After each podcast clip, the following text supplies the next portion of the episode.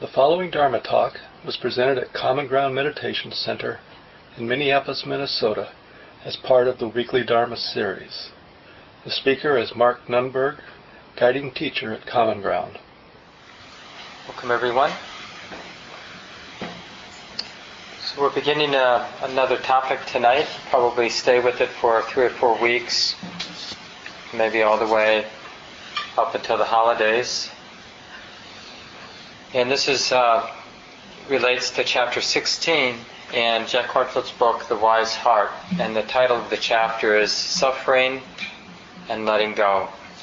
And as you probably have heard, it's almost a joke about Buddhism and suffering, always associating that, you know, Buddhism has some kind of obsession, maybe morbid obsession with suffering. But of course, the point is that it's the not understanding suffering. This is a paraphrase of how the Buddha taught. It's the not understanding suffering that is the cause for suffering in life. So for however long we've avoided being interested in it, taking it up as a relevant fact of life, one of our most important teachers, it's the not doing that that causes the heart, the mind to misunderstand. It's as if our basic strategy to suffering is to pretend that it's not true. I mean, if we say it like that, it seems absurd. you know, we would never counsel our daughter or son or some person younger than us asking us for advice. We'd never counsel them, oh, you want to be happy in life? Pretend that you are, you know, or pretend that the difficulties aren't difficult. Don't pay any attention. Joseph Goldstein, one of my teachers, tells a funny story that he heard from a friend of his who was alive on uh, the day that Pearl Harbor was bombed. And they were, he was driving with his dad, and and they were, had the radio on, and they, they hear the news report, you know, that Pearl Harbor had been bombed the beginning of World War II, and first thing out of his dad's mouth is, don't tell your mom. And somehow they'd be able to cover up the fact that there's a war going on.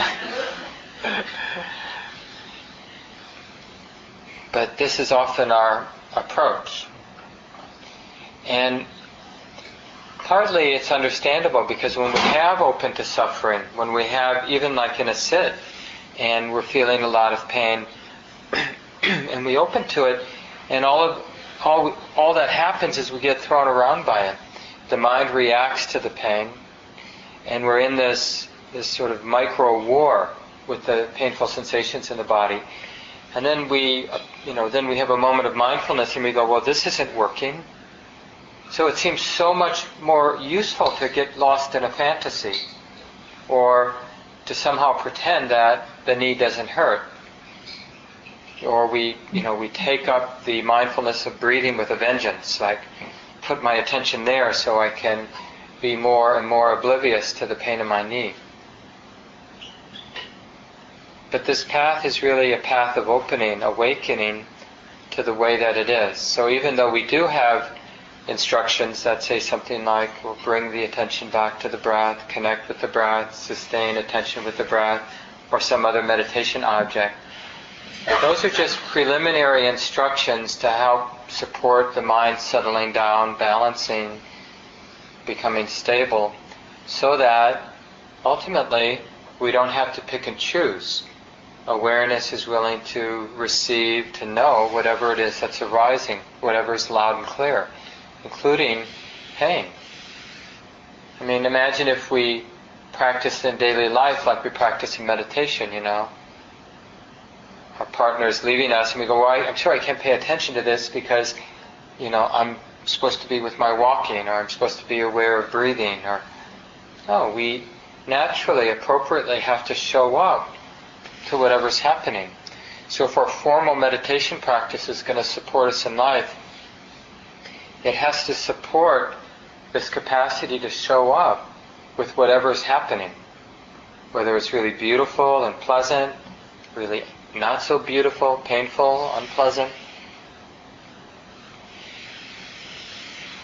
Some of you know already that uh, the Buddha, after his deep insight, after years of practice, he had a deep insight, sort of been mythologized, what do you call that? Made into a myth, whatever that word would be. Made into a myth this time under the Bodhi tree, this tree. Now it's called the tree of awakening. I think related to fig tree, one of those big trees that create a lot of shade.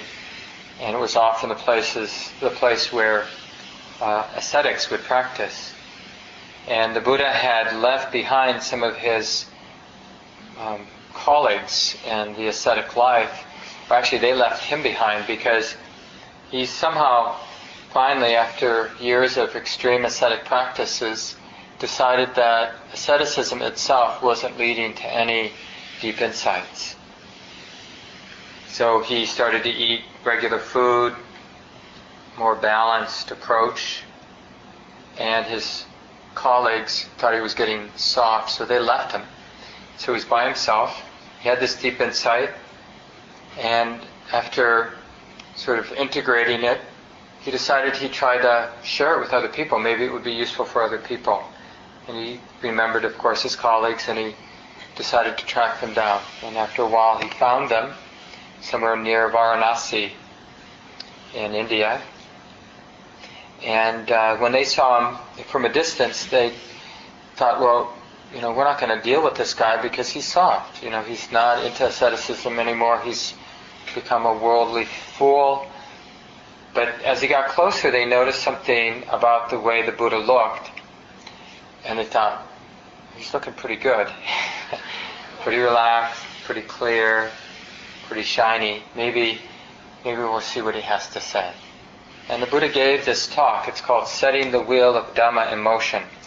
It's the first Dharma talk given by the Buddha after his awakening.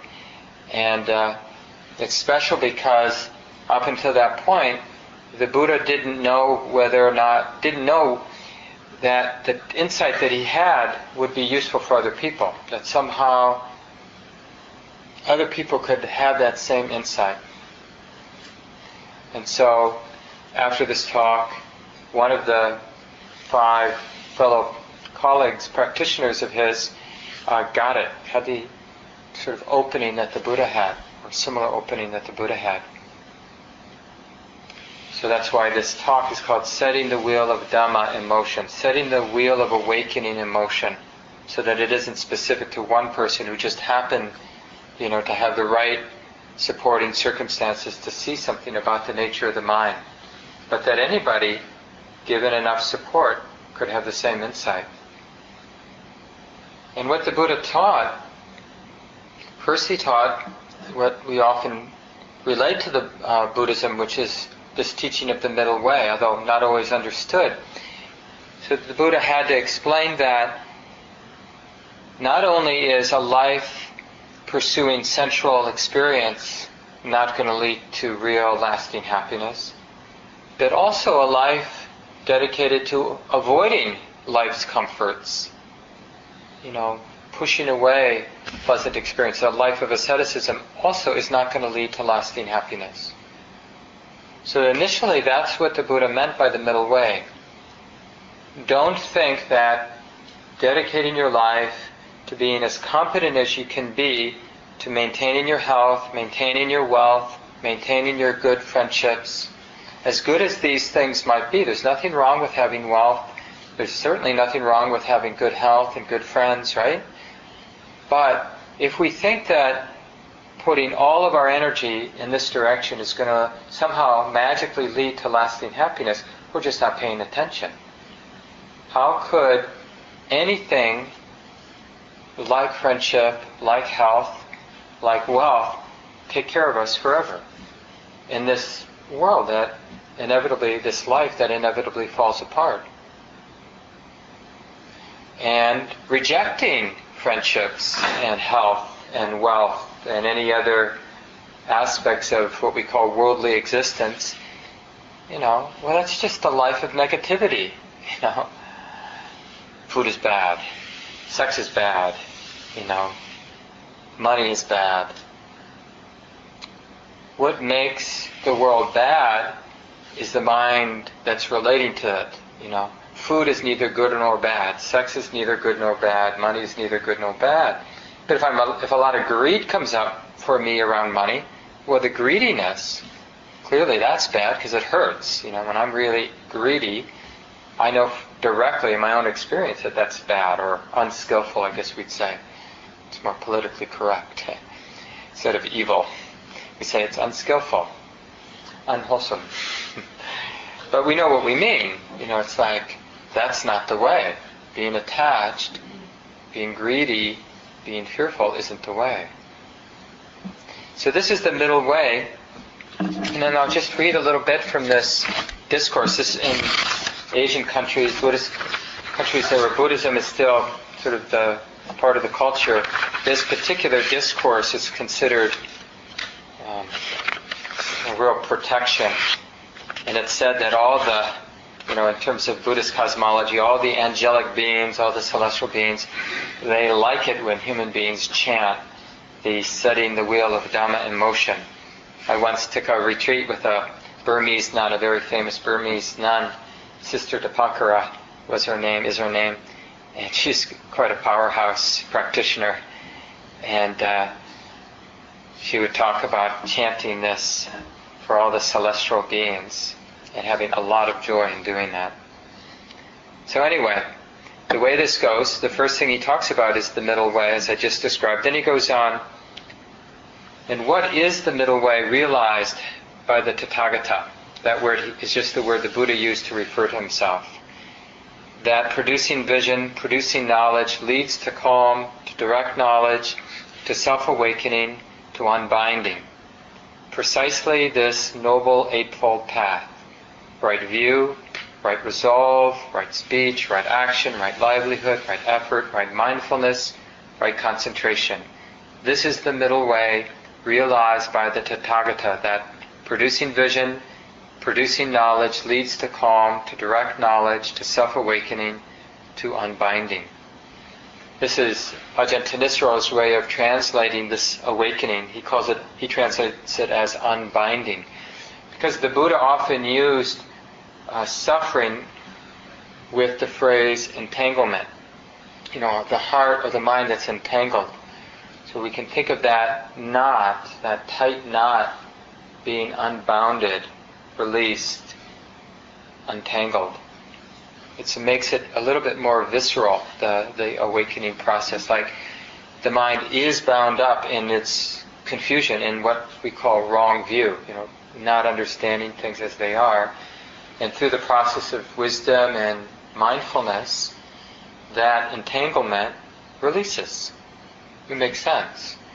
The entanglement is maintained through ignorance, through not seeing things as they are.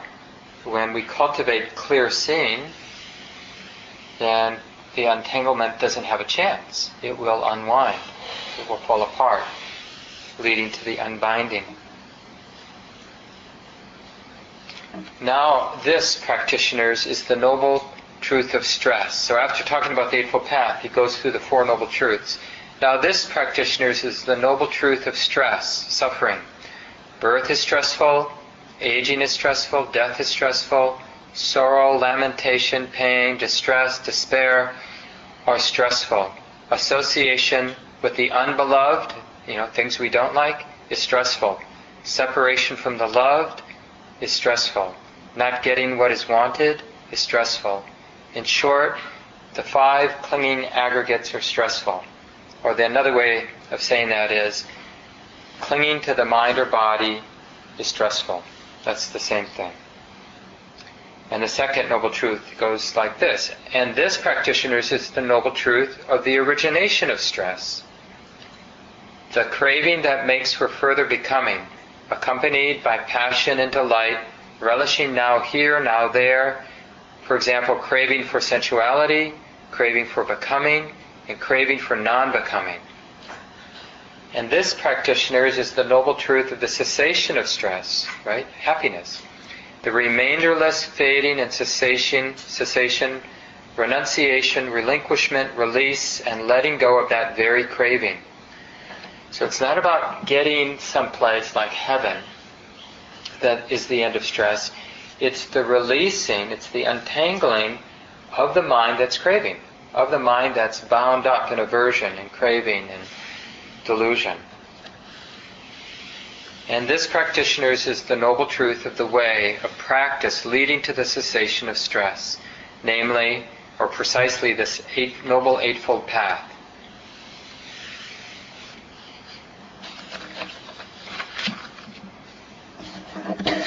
So that's what the Buddha said in his first talk. He went on, he talked a little bit more about each part of the Four Truths.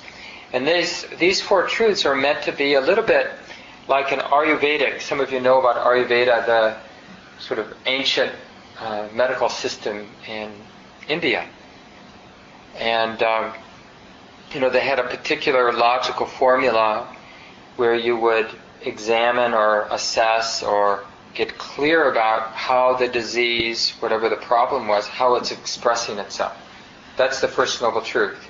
So, as human beings, as an ordinary, unawakened human being, it's just like having an illness. Often in the tradition, they consider the Buddha the doctor. He's a doctor, you know. Normally nowadays, we'd consider the Buddha a teacher. So in Buddhism, the Buddha is just a human being who happened to be a really good spiritual doctor. And what he did is he said, he sort of pointed his finger at what the problem is. And he said the problem is stress or suffering or the unsatisfactoriness of existence. And this, he's not just pointing to knee pain because we don't always have knee pain. He's pointing to dukkha or this suffering, this stress that's pervasive, meaning it's there even when things are going well. Even when we're healthy, even when we're well loved and we have enough food and a nice place to live, even there, on some level, we may not be conscious of it, but on some level we understand that it's insecure. However good we get it or have it at, at some point in our life, whether we know it or not, on some level we understand we can't hold on to it. It can change. So even at this very refined level, there's stress. There's the stress of knowing that this too will change. This is not permanent. So that's the first noble truth. And in that teaching, the Buddha said there are three insights. There are three ways to practice with this first noble truth. One is to realize that there is stress in life. And this is like a open-hearted acknowledgement. Instead of like wishing it weren't true, it's just this honest, self-honesty. Oh, there is stress in life. And the second is an insight. This is an insight, like an awakening, where we realize it's relevant. You know, it's not just a, a random occurrence or a pain in the butt, but this insight that it's relevant is a recognition that the subtle and the obvious suffering in life, it's a relevant teacher. It's like another way of thinking that is it's a piece of the puzzle or the information embedded in discomfort, in stress, in dissatisfaction, in existential angst, in boredom and irritation the suffering or the distress involved in those things is essential information for freedom, for the awakening process. It's like it's a key that unlocks the awakening process. Without appreciating it as a teacher, we, we can't have that third insight, which is the insight in this moment, suffering has been understood. So whatever distress, stress, discomfort, confusion, or any particular flavor of dukkha, of suffering that is present. In this moment, it has been understood, which means that the mind or heart is clear and relaxed. It's balanced with the subtle or not so subtle suffering that's present. In a way, that's our homework, and for the next week especially, every time Like I was just feeling a little pain in my tailbone. You know, now if I had been practicing before I adjusted my posture, I would have just taken a moment to tune into the physical pain, to, to tune into the part of the mind that doesn't like the physical pain, and to recognize there is suffering, it's relevant, it should be understood, and then with enough patience, a simple practice of connecting and sustaining this balanced attention with it, there'd be the insight, it has been understood. There's nothing here in this experience that hasn't isn't being open to. It's like full and complete digestion of the experience. We're not negotiating with the pain in the tailbone. You know, it's like an open-hearted, bright, interested presence, letting the experience show its colors, undefended heart. And then we then we have that third insight. This is this has been understood. And it sets us up, and we'll do this in the following weeks, where we talk about the second noble truth, which is we don't really understand how it is that suffering arises unless we've opened to it completely. Because the cause of suffering, the cause of stress, is embedded in, its, in the experience itself. So if we're not completely raw, clear, undefended with it, we'll never understand the cause. If we don't understand the cause, there's no abandoning the cause. It's not about like wanting to abandon the cause of suffering. We already want to abandon the cause. Anybody in this room not want to abandon the cause of suffering? What keeps us suffering is we don't understand the cause. And we don't understand the cause because we haven't opened to it completely. Thinking we know the cause of suffering is suffering, right? Because I know what the cause. You guys are the cause of my suffering, or the world is the cause. We always externalize the cause of suffering, and even if we think we're the cause, it's just some aspect of ourself we've externalized. You know, my upbringing, or my bad body, or the genetics that I have, or do you know what I mean? It's always externalized. We're never seeing exactly what the mind is doing in this moment, how the mind is viewing or understanding as the cause. We never see that because we've never taken the time, we've never organized our life, our practice in this manner of understanding dukkha. It just seems so appropriate to run or to deny dukkha, suffering.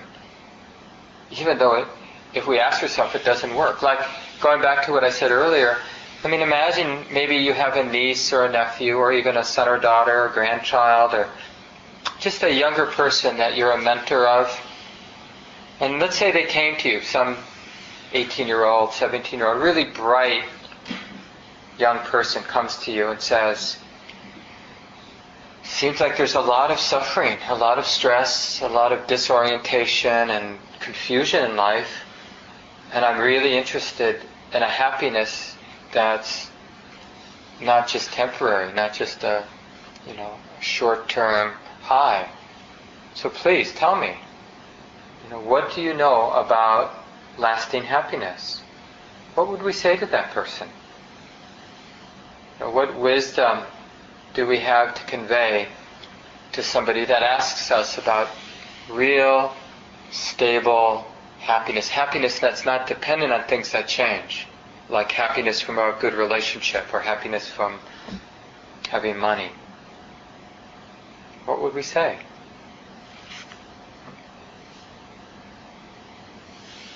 Because this is really the Buddha's answer to that question. You know, out of compassion, having understood deeply suffering, its cause, its cessation, and the way, right? That's that medical diagnosis again. The Buddha outlined the expression, like what's the problem that we're trying to solve? Oh yeah, the heart hurts. You know, suffering. The heart hurts. And then, of course, we'd want to point out, well, what's the cause? What's the underlying cause of the heart hurting? You know, intellectually we say, what's attachment? It's clinging.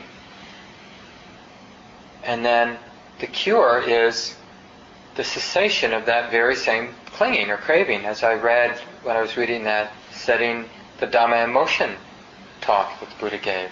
where he says exactly that. It's the abandonment of that very craving that is the cessation, is nibbana, is freedom. And then the healing path. So now we understand that there is a cure for the disease, the disease of our hearts. There is a cure. And so, what's the path that leads to that cure? And the Buddha talks about being mindful. Being mindful of one's view, being mindful of one's activity in the world, and being mindful of how the mind is itself.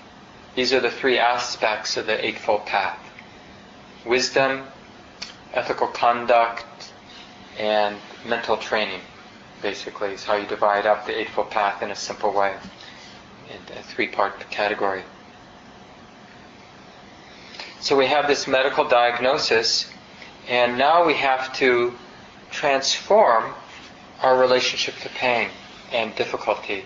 And instead of seeing it as an inconvenience when it's mild, or as a betrayal when it's not so mild, right? We feel betrayed by life when we're like I have a serious loss. And, and if we could, we would like to beat up life, right? Or whatever we think the cause is of that deep pain. There's often a feeling of betrayal and a feeling like if we could kick the crap out of it, that somehow that would be satisfying. As crazy as it sounds now, saying it out loud, but isn't that often how we feel? Or we want to kick the crap out of ourselves for having been beaten up by life, or feeling responsible for the mess that we are feeling, the, the heaviness that we're feeling. So, how do we transform our relationship to suffering, to pain? This is what Sylvia Boorstein, she's a well known Buddhist teacher, one of the founding teachers of the Spirit Rock Meditation Center in Northern California, just outside of San Francisco, and a wonderful author as well. She says, The First Noble Truth declares unflinchingly, straight out, that pain is inherent in life itself just because everything is changing. Because of the nature of uncertainty, there is suffering, right? She goes on and says, the second noble truth explains that suffering is what happens when we struggle with whatever our life experience is, rather than accepting and opening to our experience with wise and compassionate response. From this point of view, there is a big difference between pain and suffering. Pain is inevitable. Lives come with pain. Suffering is not inevitable. If suffering is what happens when we struggle with our experience, if suffering is what happens when we struggle with our experience because of our inability to accept it, then suffering is an optional extra. I misunderstand this when I started my practice and believed if I meditated hard enough, I would be finished with all pain. That turned out to be a big mistake. I was disappointed when I discovered the error and embarrassed that I had been so naive. It's obvious we are not going to, going to finish with pain in this lifetime. The Buddha said, everything dear to us causes pain. Those of us who have chosen relational life have made the choice that pain is worth it. There's a very poignant uh, story from the time of the Buddha where one of his chief benefactors, uh, a woman, um, came, uh, was lamenting the loss of one of her grandchildren. She was a very wealthy, I think she might even be a queen, and she was lamenting the loss of one of her beloved grandkids. And uh, the Buddha basically said, uh, they gave her this teaching that everything dear to us causes pain. But before he said that to her, he, he asked her, uh, would you like to have more grandchildren? And she said, Yes. And, uh, and I think he said something like, Well, imagine you had as many grandchildren as there are people in this town. You know, she did. She was very happy with that thought, you know, just all those wonderful beings she could love and take care of. She was quite wealthy, of course. And then the Buddhist asked her, By the way, about how many people die in this town every day? And she said, oh, you know, 10, 15, 20. It was a big city. And the Buddha said, oh, so if you had this many grandchildren, you know, you know, there would be many dying all the time. And then he gave her this teaching that when something's dear to us, everything dear to us causes pain. Now, the Buddha is not teaching that we shouldn't have anything dear to us. The Buddha is teaching that we need to transform our understanding of pain, not avoid pain. Avoiding pain is that ascetic practice that the Buddha rejected. Asceticism is about avoiding pain by avoiding life.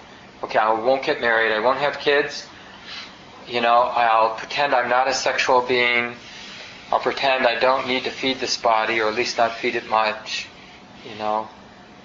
I'll pretend I'm not feeling the cold temperature.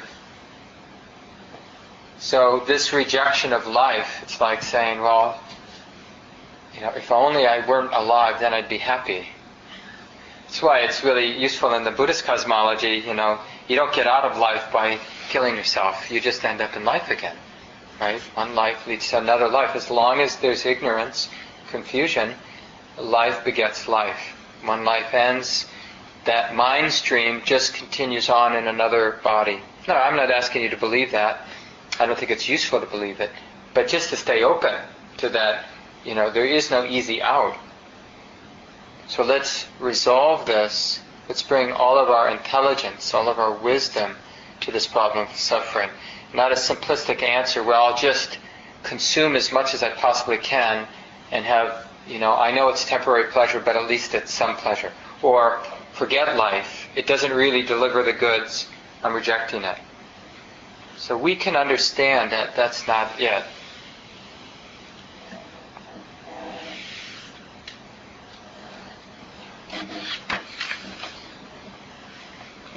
So going back to that story, or that uh, reflection, like if a young person came to us and asked us, about happiness, the way to happiness, lasting happiness.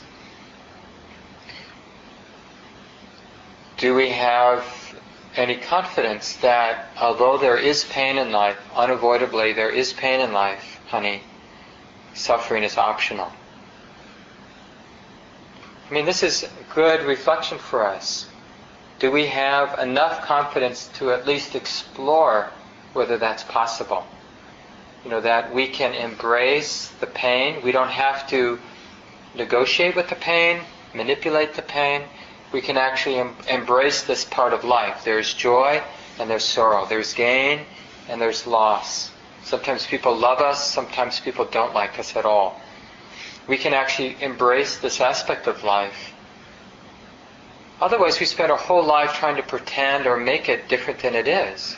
I mean, it's exhausting to have to have all of our friends like us all of the time in just the way we want to be liked. That is a setup for suffering, no doubt, or wanting the body to always be pleasant. It's like, it's so easy to get obsessive about that. I mean, I consider myself relatively wise, and I see myself all the time being obsessive about being comfortable. You know, where does, where is comfort enough? I can always imagine being a little bit more comfortable. And then it just doesn't end. It's like a hunger where we never feel like we're filled up. You could always have a little bit more. I had a really nice lunch today, really fun lunch with some people from the center, a lot of joy, you know. And then a couple hours later, it was like, I want more, you know. and I was convinced I didn't have anything sweet, and then I realized, no, there was that uh, wonderful rice pudding. It was a Nepalese restaurant. You know, it's like I was just convinced I needed dessert.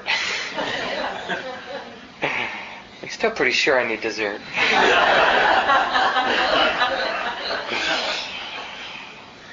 so, just to really get that in, and so, you know, maybe what we say to the young person is, uh, I mean, to be really honest, something like, well, you know, friend or honey, if I actually look at my life, it seems to me that I don't think there is, because mostly I spend my life pursuing things that I know aren't leading to lasting happiness, but just a temporary rush of pleasantness.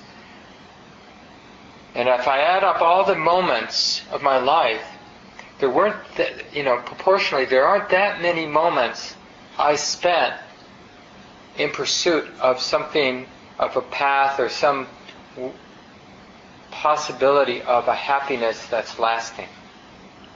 And I spent, I've spent a lot of time pursuing temporary pleasant experiences and getting away from temporary unpleasant experiences. Now, if we said that out loud, if we owned that out loud, we might just sort of take the person's hand and say something like, How about you and I go on a search for lasting happiness? Why spend our lives in pursuit of something that's only temporary? Why not pursue something that might actually lead to lasting happiness?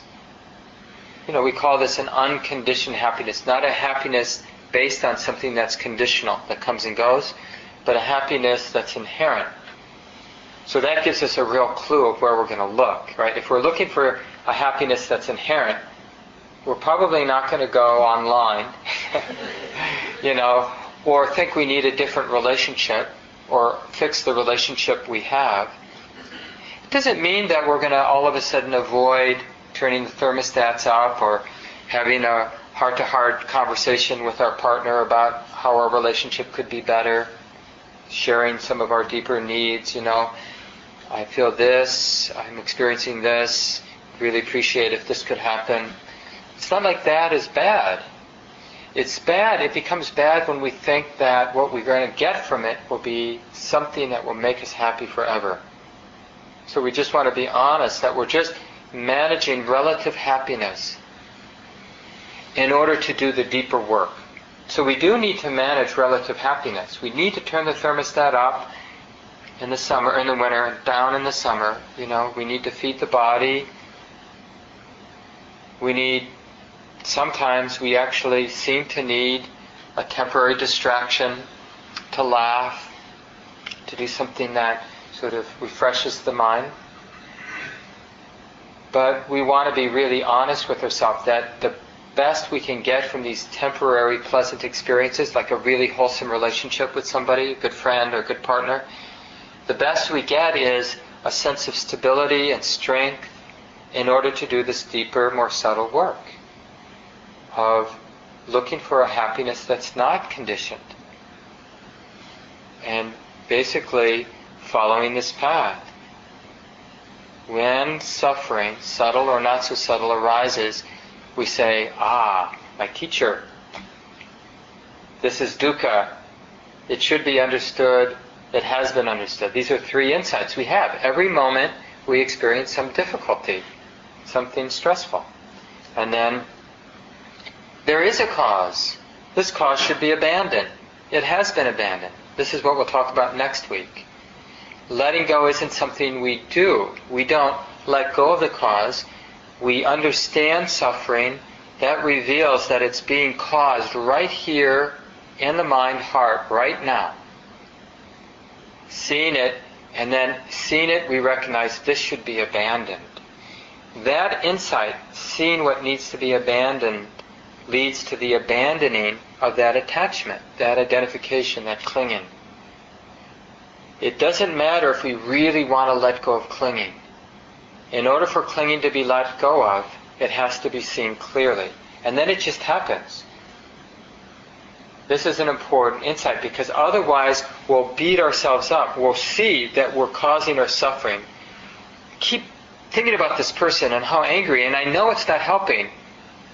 You know, and we start to hate ourselves for being so stupid to be regurgitating these angry thoughts over and over again. Why don't I just let go? Why don't I just stop? Well, if we really want to let go, we have to follow the lawful process we have to open completely to the yuckiness, to the pain of the anger. And if we can really do that, we'll see what the mind is doing. It's getting attached or identified with the feeling the experience of anger. That's the only thing that needs to be abandoned, and that abandoning happens when it's seen. If it's not seen, it won't happen. When it is seen, it can ha- it cannot not happen. The letting go will happen, and when that happens, the heart will experience a moment of cessation. It will experience the mind or heart, whatever that is, free of suffering. Then we'll know for ourselves. We don't need our books. We don't need somebody sitting on a podium telling us about freedom or liberation. We'll have one moment of the heart not bound up, not entangled with suffering, for a moment. And it will be the cause for faith to arise. Like, oh, the next time a young person asks us, we'll say, yes, there is a happiness that's not conditioned. There is an inherent happiness that can be uncovered in life. That's not about getting something, not about attaining something. It's here, waiting to be uncovered. And the other thing that comes from that moment of cessation is some clarity about the path. How to live in a way that supports more of that insight, the deepening of that insight, which is basically a path of mindfulness. But it's one thing to be told that we should be mindful, and it's another thing to see directly, intuitively, in our experience, that mindfulness is the way. Being mindful is the way. I'm telling you, if we had that insight deeply, we would be on fire with mindfulness. As like, just like we would, like if someone told us, you know, there's this, you know, 30 inch diameter vein of gold in Golden Valley. That's why they named it Golden Valley. And it's, you know, at this such and such a street, if you dig down for enough, it's just like solid gold powder, so it's easy to take. We would be over there, we would all walk out of the room, you know, get in our cars, maybe pick up a pair of gloves, and we'd head over there. And it's the same thing with this uh, insight. When we really have a moment where the heart lets go of clinging and we touch the natural, available release of the heart, and we have that intuition that, oh, this happens when clear seeing is happening. Well, we would strike out in the direction of clear seeing. We would do whatever we could to cultivate more continuity of mindfulness, of clearly seeing the way that it is. Recognizing dukkha, understanding it, seeing the cause, knowing that it needs to be abandoned, seeing that it is being abandoned, experiencing the cessation, having more clarity about the path, the way of living, and on and on like that. And that's what we'll be talking about the next few weeks, but I'll leave it here so we have some time to check in with each other. So tonight we cover the first noble truth. Our practice is just to unpack that at home. And just remember these three insights. There is stress, it should be understood, it has been understood. That's just our work, to see it as a teacher. So it would be nice to hear from people. Maybe you've had moments of relating to stress or difficulty in this way, or questions about the talk. What comes to mind?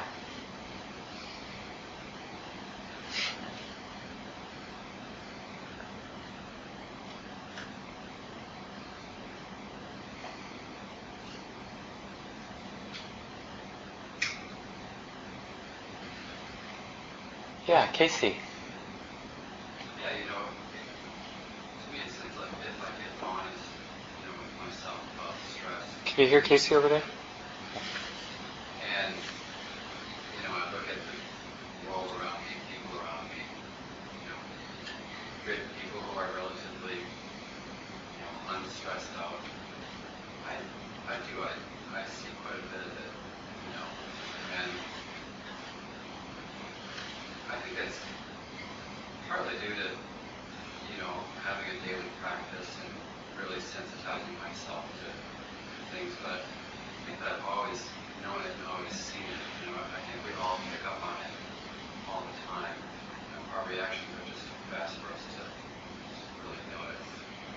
So we're, we're all feeling all the time. That's just an observation. Yeah, when we let it in, it breaks our heart.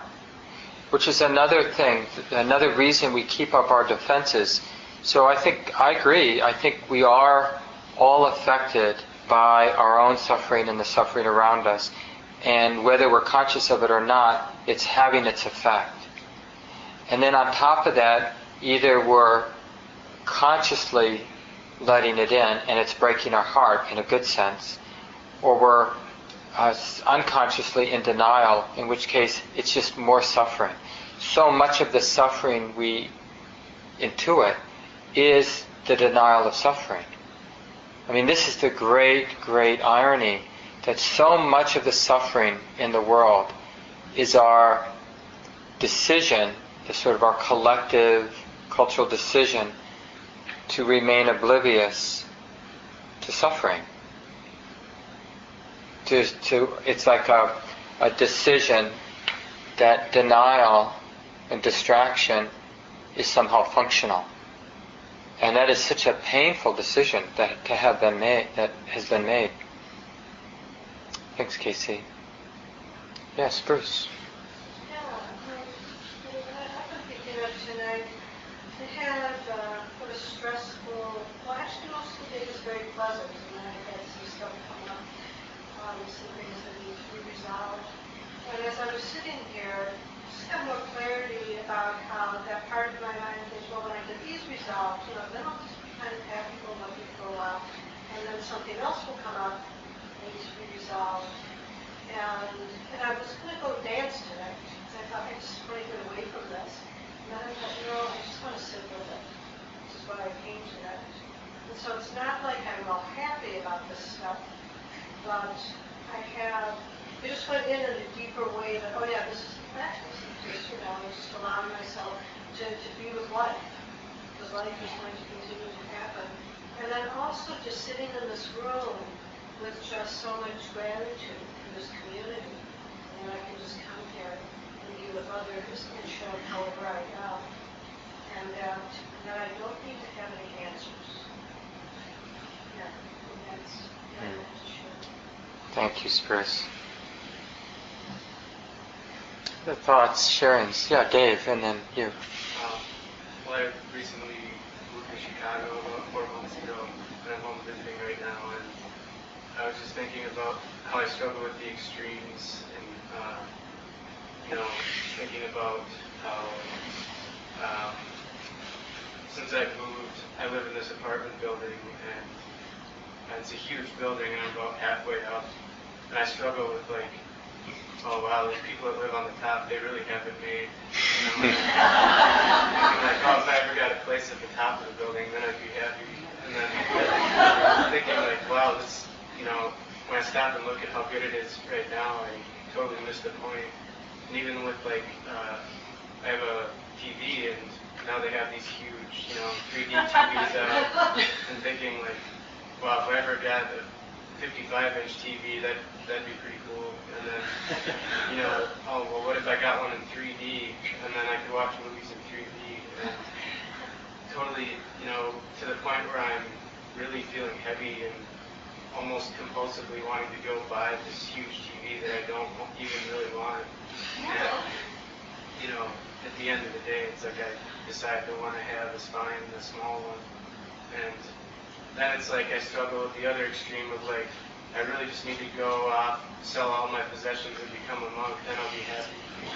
And it's really, those extremes for me are so hard because the middle path is like where I find the most equanimity and inner peace, but um, it's hard to be, you know, in this world of craving and desire, but not, not be on either side of the extremes for me.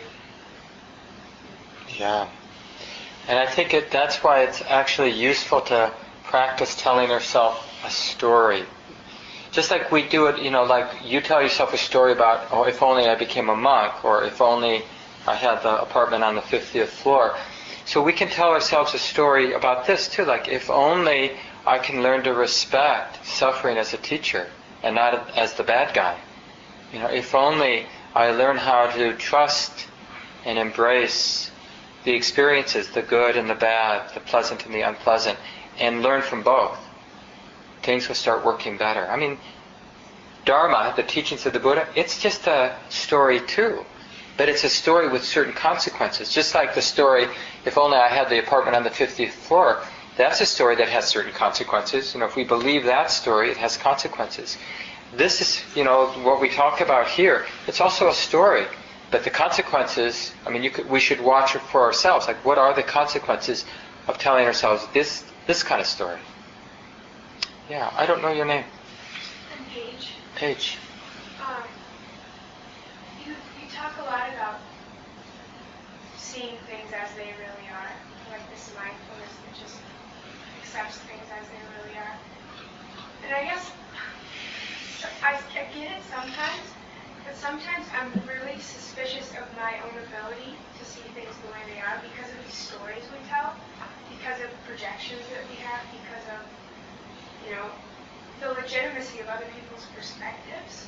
So, I don't know. I'm really a beginner. I'm just trying to, under, to understand the really basic concepts here. But, yeah. But what? How do we know how things really are? I'm. I'm just. I don't know what. Yeah. No. No. It's a very good question.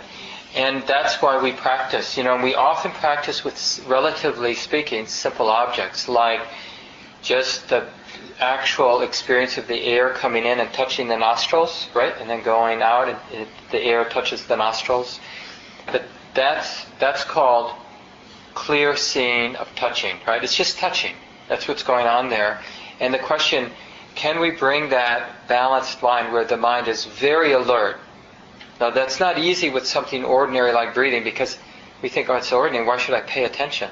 So we're training to be very alert, very clear, and also not judging it, not fabricating it, not imagining the breathing process as such, but actually feeling the sensations of touching as the breath goes in and out. And it's not easy. Anybody who's tried mindfulness breathing knows it's not easy to remain, to have that simple, clear, balanced attention for any length of time. But we train with something simple walking practice, hearing practice. And we gain some momentum in what we would call clear seeing, and then we bring it on the road in our daily life as best we can, even though obviously um, mindfulness is going to be weakened quite a bit when we get around more provocative objects like seeing our friend or feeling shame or you know all the different experiences emotional thought experiences touch experiences they're just going to be more challenging to maintain clear seeing but the first thing is we have to get a sense of what bare, clear seeing is versus what we could call like conceptual seeing, where our seeing is really colored by our thoughts about things. And it's really, it's like a different kind of universe. When we have a moment of, of awareness of the breath as it actually is, it's like we've stepped into an altered state of consciousness. It really feels, looks, different. Because when we have mind, when we're mindful, then the whole sense of uh, subject to object begins to fall apart, and there's just breathing being known, just touching being known, and it's quite alive. It's not boring at all. It's only boring. What is boring about mindfulness of breathing is observing our thought about breathing is boring, right? Because the thought doesn't really change But when we're actually aware of the breath as it actually is, then it's mindfulness of nature or mindfulness of Dhamma, the way it is. It's not boring at all. It's quite alive and mysterious and uh, wild even. But we're not often there. We have to train the mind. We have so much habit energy of being caught up in our thoughts about things that it takes persistence. And initially we have that persistence is going to come from faith based on somebody saying something to you, like now. You know, like maybe some confidence from our own study. You know, we've studied and the teachings just make a lot of logical sense, but we don't have our own experience to draw on initially. Or maybe you did just sometimes people have sort of uh, randomly bump into the experience. Like my wife Wynn, when she was in college, having lunch at the cafe or breakfast at the cafeteria, like her sophomore, junior year, somebody just mentioned to her she was having lunch with or breakfast with a friend, and the person just mentioned some hearing about meditation and about. Uh, he just said something like, uh, "Yeah, you're, you're supposed to really be aware of the sensations. Like when you're drinking your juice, it's like you're chewing it. You know, just pointed her in that direction, and she just triggered some maybe ancient part of her mind that already knew this, and she just got interested in being mindful. And she kind of entered this altered way of being for days where she was just mindful and she was just in a different universe where uh, she was aware of everything and not caught up in her thoughts about everything. And, you know, when you have an experience like that, then your relationship to the practice shifts because you realize how much is being missed because of our being caught up in thoughts about things. We do it so much we're not even aware we're doing it. It has to be real quick. You get the last word. Oh wow! All right. Um, well, I just that what you just said kind of was interesting things for me. I've been thinking a lot about how um, it was last January and February that I really made a deeper investment in having a meditation practice and coming to the center. Um, and I, I really, I definitely found myself after some time really investing in it that I was having more and more of those moments you described of self-compassion and, and unbinding of, of stress and suffering. And it was amazing. And it felt, it, it was like you described, like this kind of awakening. I've never known this was even possible. I've, you know, I've been living in a way that isn't skillful, isn't fruitful. Um, but it was interesting. That was during a period of unemployment for myself. I had all this time, and then, like I got rehired, and I was something in to different parts of the country, and they gave me like a smartphone, which is like a huge distraction in my life. And and and, and now I find that those moments are less frequent. And and I guess one thing that's been really interesting, and um, the talk you're tonight, and also last week, is I've been thinking a lot more about how now a struggle for me is that I'm like craving being in that place again. And so when I practice, I'm, I'm like practicing the way that like an athlete trains for a game. Like I just gotta do it. I gotta clock. I gotta punch the clock so I can get back to that place. And, and obviously that isn't fruitful Yeah. either. But you know that, Yeah. which is great. No, it's really great that you know that. Yeah. Because you may still do it, but you know it's not going to work. Because craving isn't the cause for release. Non-craving is the cause for release. You know, seeing things clearly is the cause for release, not wanting it. And you already know that. And it is a really great place to end, just uh, to hear your little Dharma talk about how it's unfolded for you. Yeah, thank you so much. It's really great. I think it's a cause for faith hearing stories like that. So let's just take a few seconds, let go of the words, appreciating people's comments, appreciating these ancient teachings. Appreciating all the women and men that did their practice over the centuries and shared what they've learned. And being inspired to be part of the causes and conditions supporting the continuation of these wise practical teachings. So to develop these teachings, realize what can be realized, and to live a life of wisdom and compassion, skillfulness, to be a cause for happiness in the world. So may this be so. And thanks again, everyone, for coming. Thanks to the folks who came early to clean. If anybody wants to join the Sunday. Thank you for listening. To learn how you can support the teachers and Dharma Seed, please visit dharmaseed.org slash donate.